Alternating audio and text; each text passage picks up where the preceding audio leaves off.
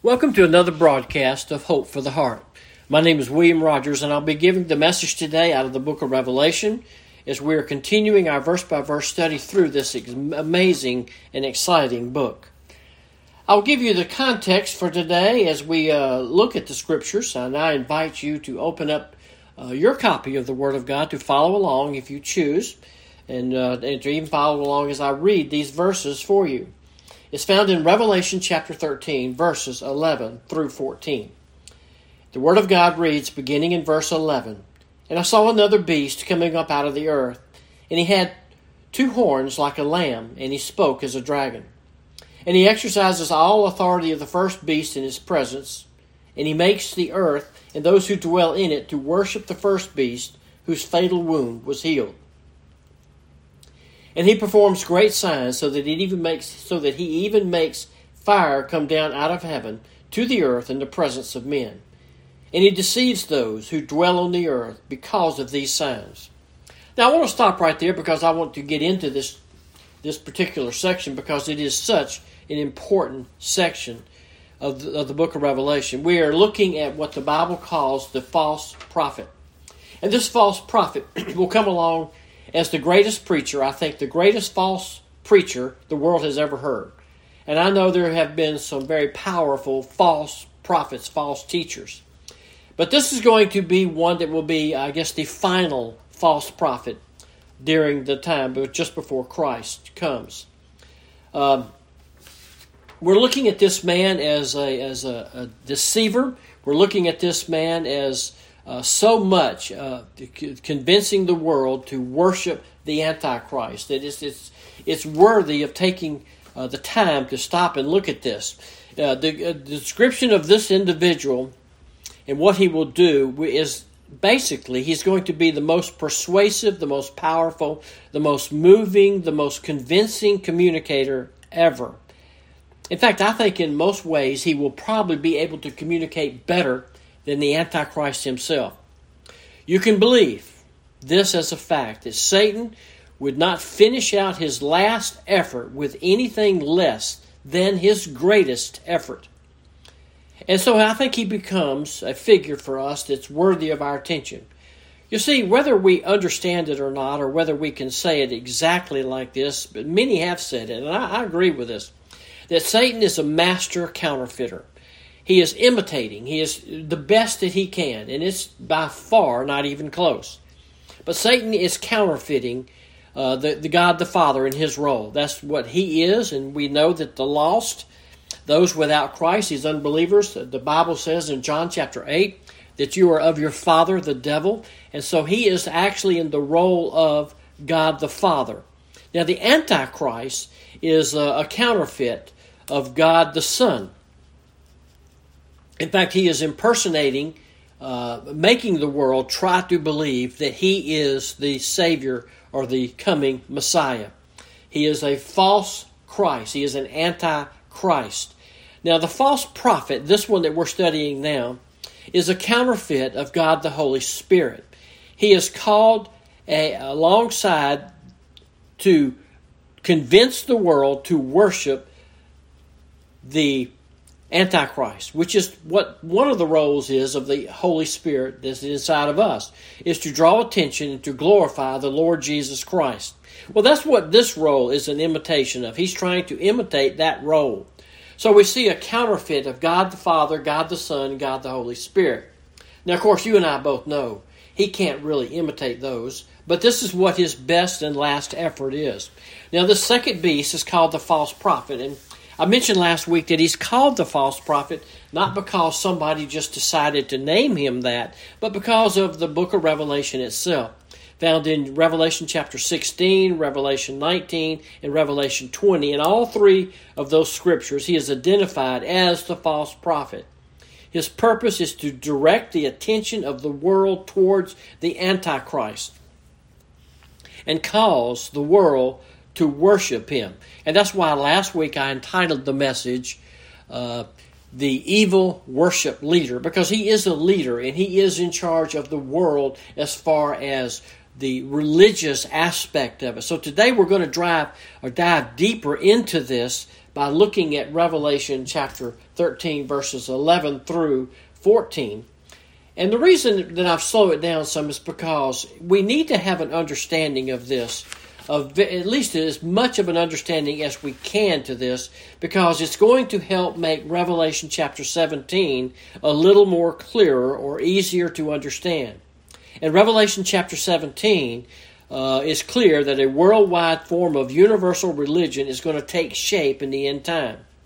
Uh, if we were to have time right now to dive into Revelation chapter 17, we could see it. But you will see when we get there a worldwide system of religion being very clearly defined.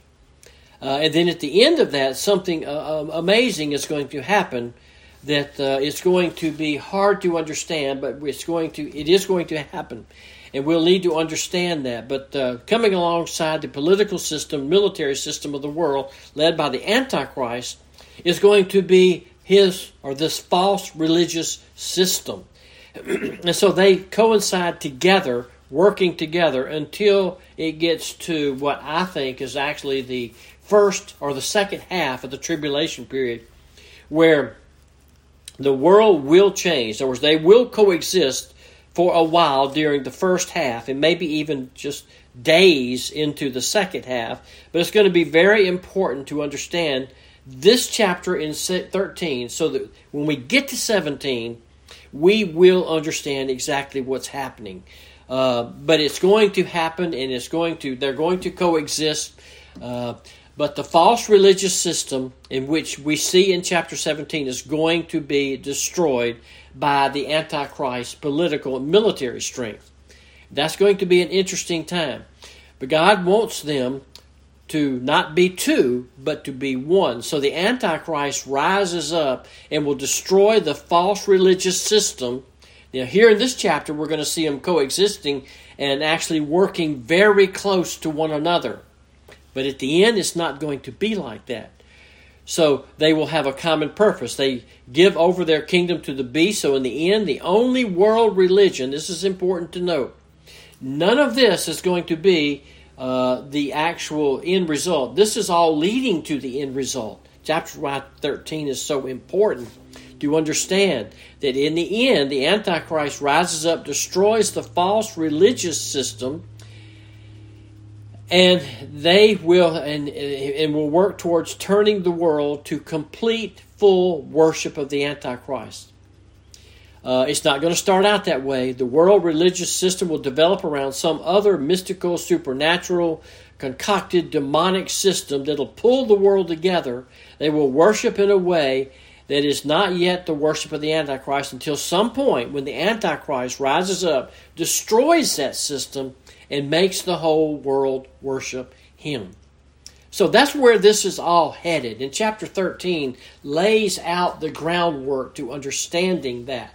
It's hard to imagine that the whole world would embrace this one world leader that Revelation 13:1 says is a beast coming up out of the out of the sea, out of the Gentile world. He's going to be a Gentile and the world's going to listen. They're going to believe him. They're going to believe everything probably he says. And then he's going to have a fake resurrection uh, in some way. We don't know what it is. Uh, of course, it doesn't say the word fake in Revelation uh, 13, chapter 3, but uh, it does use in interesting language. I saw one of his heads as if it had been slain, and his fatal wound was healed. Now, we don't know what that is, but this chapter Uh, is, is bringing that out. And then this section that we're in today is going to emphasize it even again. So I want to get right into the outline. I've got just a few points today to get to. Number one, I want to look at his profile. And we began looking at this last week. His profile is, is mentioned here as a look at look at what it says in verse 11 i saw another beast coming up out of the out of the earth. This one's coming up out of the earth, not the sea. But the word another, as we mentioned last week, is it's another of the same kind. Uh, clearly, the first beast was a person. And so, this being another of the same kind, even though he's called a beast like the first beast was called a beast, which literally meant an animal or another wild beast, it's clearly referring to a person. making another of the same kind here a person like the first beast was. Uh, there are personal designations here, so the profile begins to take shape that this is clearly a person. I've been saying very clever, powerful, persuasive, captivating, charming. Some would even call him a genius who is a demonic or demon inspired, demon empowered. And the combination of the powers of hell and the powers of his own human talent will cause him to be convincing. So his profile is rather disturbing as we look at this and get into this section. But he comes up out of the earth. Uh, I really don't put too much into that. I know some have said because of that there is a relation here that possibly he's a Jew. I don't see there any way in leading to that. I just think that this is another way of saying he comes up, and I think this actually could be referring to out of the very center of the earth uh, symbolizing perhaps again demonic activity involved in this person.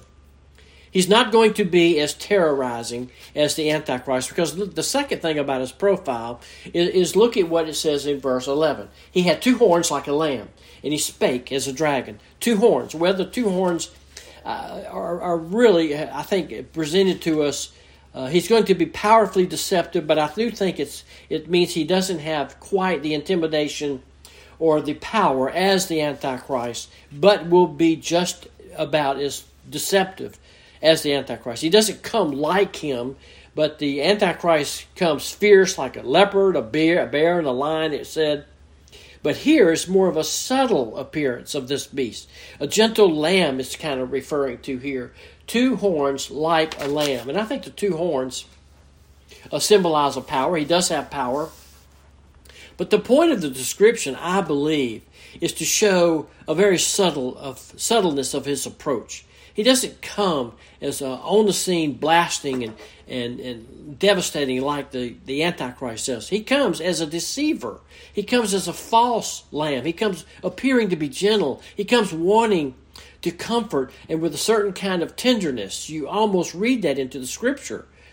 But then there is something else about this uh, that that I think is very important. And that number one is his profile, and I'll leave uh, his profile to just the image that he gives us here uh, of the beast, another of the same kind, a, a, person. He is a human being and a man. And then uh, his horns, he is going to be a deceiver. He is going to uh, display a counterfeit.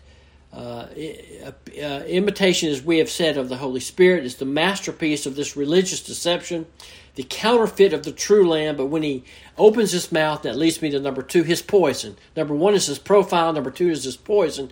And his poison is when he opens his mouth. Because it says here, when he opens his mouth, it says he spake or spoke as a dragon. And so his poison, I think, is when he speaks. Well, you, you get to thinking, well, what he doesn't really lay out much about the speech.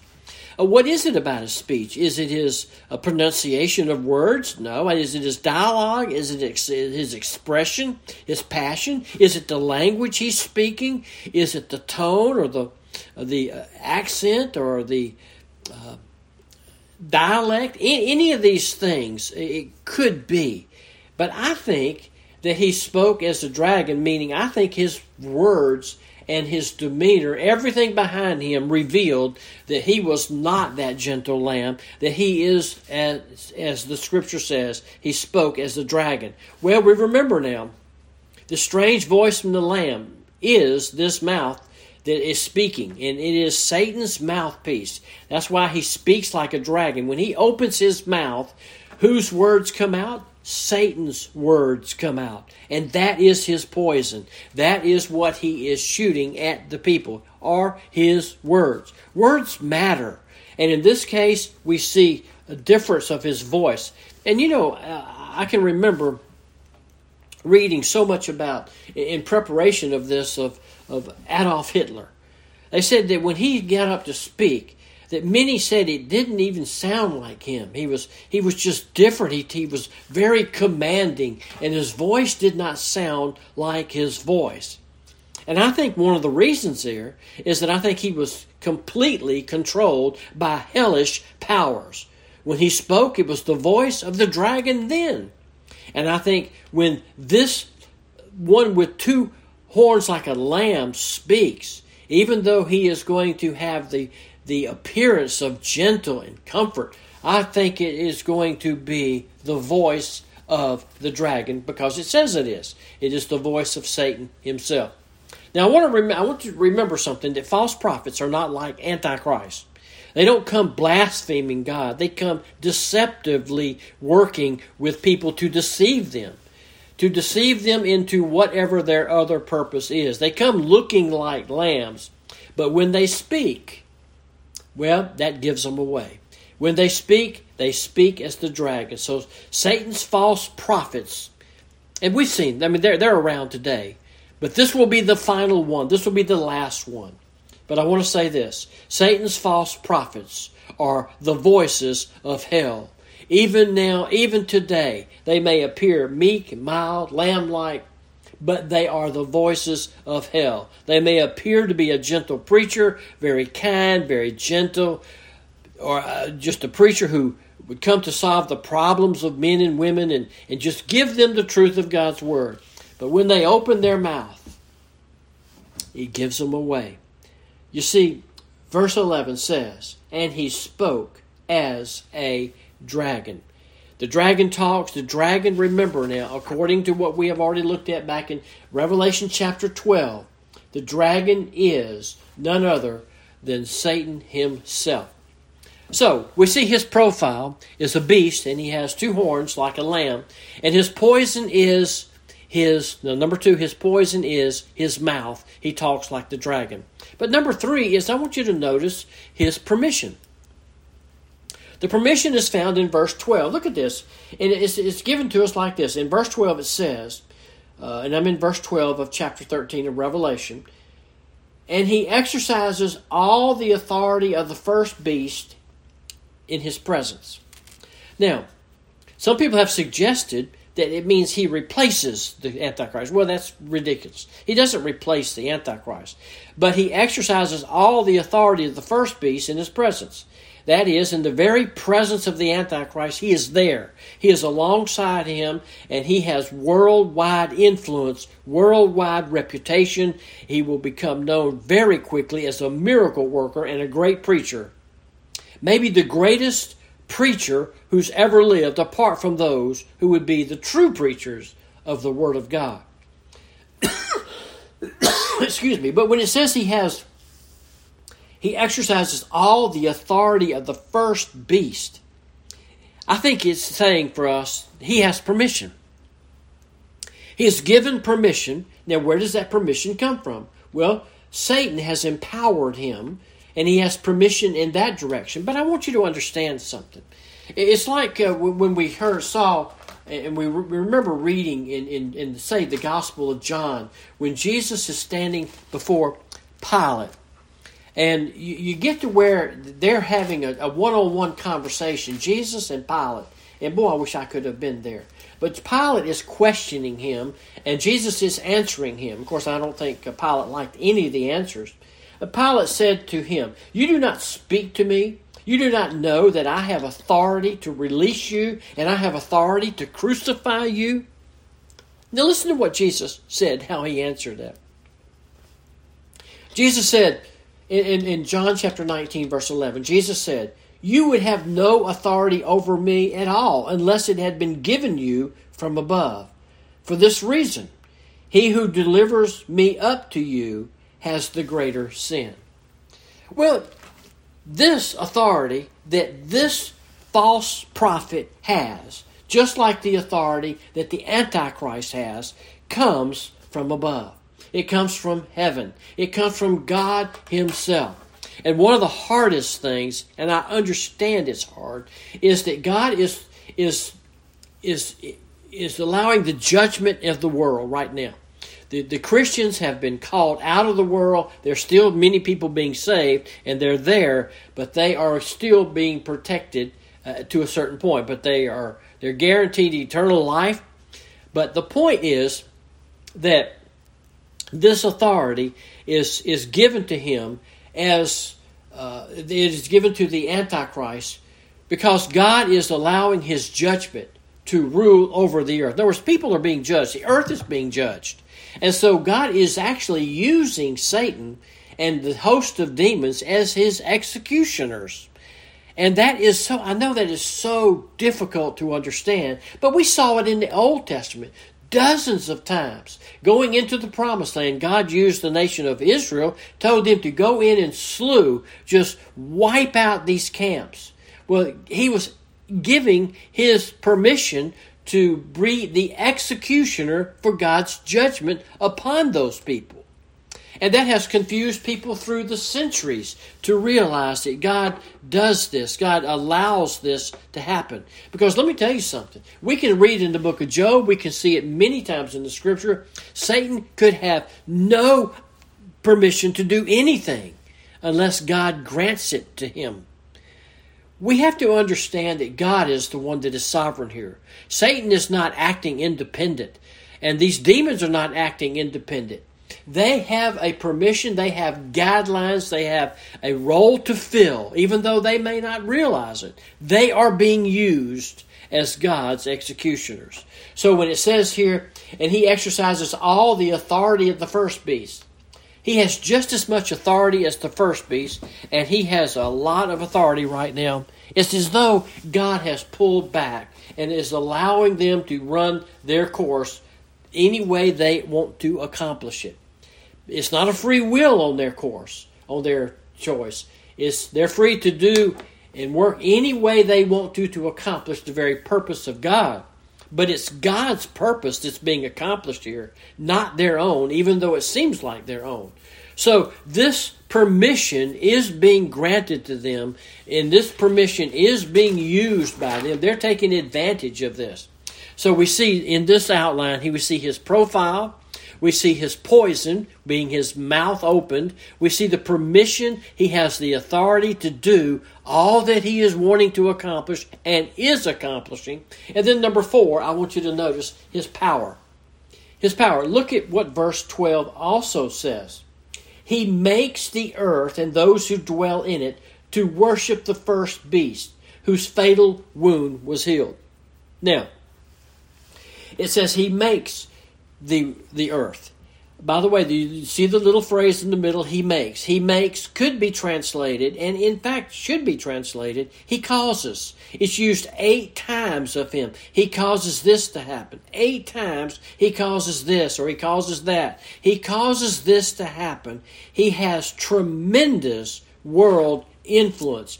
Now, besides his great personal influence and persuasive speaking and astounding leadership ability, his effort is aided by a massive apparent miracles. But the thing I want you to notice first is that he makes this to happen. And so it's not going to happen unless he makes it happen. But why does he make it happen? And how does he make it happen? Well, number five in the outline is his performance. I want you to look at verse 13. And we'll come back to a little bit of 12 and he performs. You see there, there's the performance. He performs. In fact, this word is used almost like an actor. He's performing in front of the Antichrist and the world. And his performance is in order to accomplish a goal. He's performing something. And so, what is it he's performing? Is it uh, indication here that he is performing, and according to verse 11, he makes the earth and those who dwell in it to worship. How are you going to make the earth and all those who dwell in it to worship? Well, I want to stop right there and back up to verse 8. Look at what verse 8 says of, of this same chapter. Remind you of this. All who dwell on the earth will worship him. Who? Who is him? The Antichrist. Well, who's causing the world to worship him? It's the false prophet. It's the second beast that comes up. But look at what it says in verse 8 All who dwell on the earth will worship him. And then it qualifies that. I want you to notice the qualifier. Everyone whose name has not been written from the foundation of the world in the book of life of the Lamb who has been slain. So, when this in verse chapter 13, verse 12 says, He makes the earth and those who dwell in it to worship. He doesn't mean every single person of the earth. Because verse 9 or verse 8 qualified it. He makes all unbelievers worship. He can't make those who are already believers. In fact, he can't make those who are going to be believers and are not yet believers to worship. Now, that is an amazing thing to say. You say, well, Pastor, how do you get that? Well, I get that from verse 8. Look at what it says again. All who dwell on the earth will worship him. But then he qualifies that. All who dwell on the earth. Well, is that all, every single person? Or is that all referencing something else? Well, that all actually references all unbelievers. Unbelievers then and will stay unbelievers. In other words, it doesn't mean and here's the, here's the hard thing the hard thing to understand about this. It doesn't mean those that perhaps are unbelievers then, but yet they will be believers, say in a month. It can't include them either. Why? Well, because it says whose names have not been written from the foundation of the world in the Lamb's book of life. In other words, when was think about this. This is this is so powerful to me and, and, and something that I, I never saw in my younger days as a believer. How in the world, or when in the world, does my name get written in the Lamb's Book of Life? Is it when I trust Christ as my as I when I pursue Christ as my Lord and Savior, and He becomes my Savior and my Lord, and I trust Him? Is that when it's entered? Uh, not according to this. It's entered way before I ever became a believer. It's entered before I was born. It's entered before the world was created. Before the very foundations of the world. And that, my friend, is a very sobering thought. So when it says in verse 12, he makes the earth and those who dwell in it to worship the first beast, he's making unbelievers. He has no power and authority over those that will be saved and those who are saved. He definitely doesn't have any power over those who were saved and have already died. We know that would be obvious, right? But he also doesn't have any power over the church that has already gone into rapture. Well, that's obvious. But it also means he doesn't have any power over those that are not saved yet, but will be saved. There is where the confusion would come in. There is where Christians would objectify that. They would they would object to that. I mean, they would they would disqualify that statement that I just made and say it's inaccurate because I've had people say that to me. But it's not. It's very accurate. Sometimes we don't like the truth. Sometimes we don't want it to read that way because we have an opinion that contradicts it. But let me tell you something. His power, he's very powerful and he will work to influence. He will work to do this. Well, how does he do it? Well, look at what it says. He performs. He's he's performing here these signs, so that he even makes fire come down out of heaven.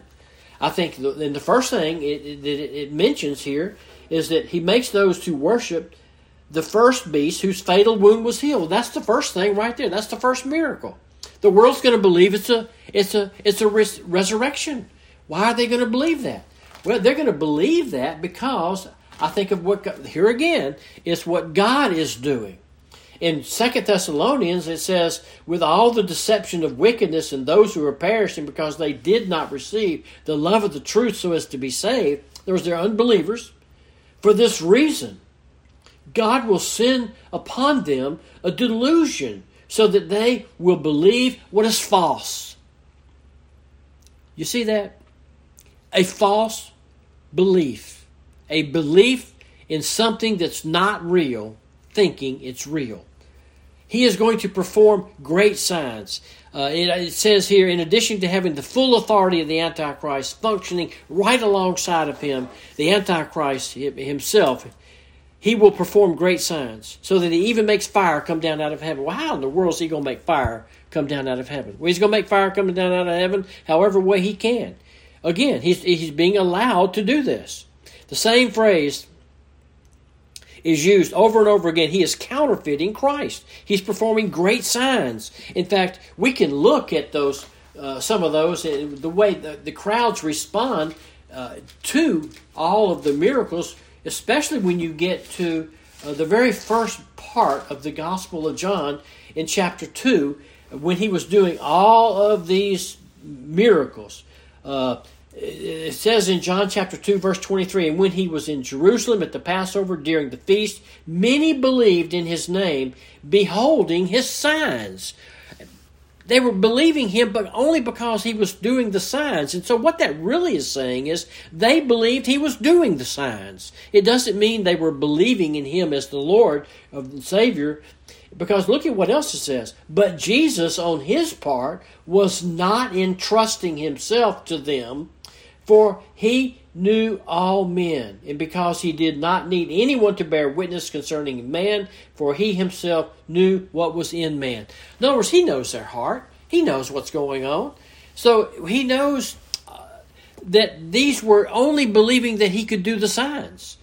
And here you got the same kind of thing. You got uh, uh, the Antichrist through the, the the false prophet is doing these signs enticing the world, performing in front of the world in such a way as to lead the world into believing that this is all, all true. And you think, well, why is he doing this? What is he actually imitating? He is imitating actually the work that's already being done. God has sent fire from heaven himself into judgment. Uh, the two witnesses brought fire down from heaven. And perhaps Satan, through the uh, false prophet is showing that his fire is better than the fire from heaven that they've already seen. Mine is the real fire. Mine is the real miracle here. We don't know exactly what he's doing. But let me tell you, I've got to end it. My time is up. It goes so fast to me. In fact, I had I was talking to somebody this week. They said that every time they get going, it seems like it's over, and uh, it is over. Uh, I could go way, way farther in this and longer, but it would be way too long. So, y'all, thank you uh, again for listening to another message of Hope for the Heart. And so, for now, this is William Rogers. I'll be signing off, but I thank you. Continue reading the Word of God and studying Revelation 13. It is foundational for the truth of all that is going to be happening, happening during the tribulation period. So, for now, uh, I thank you for joining me. Have a great day.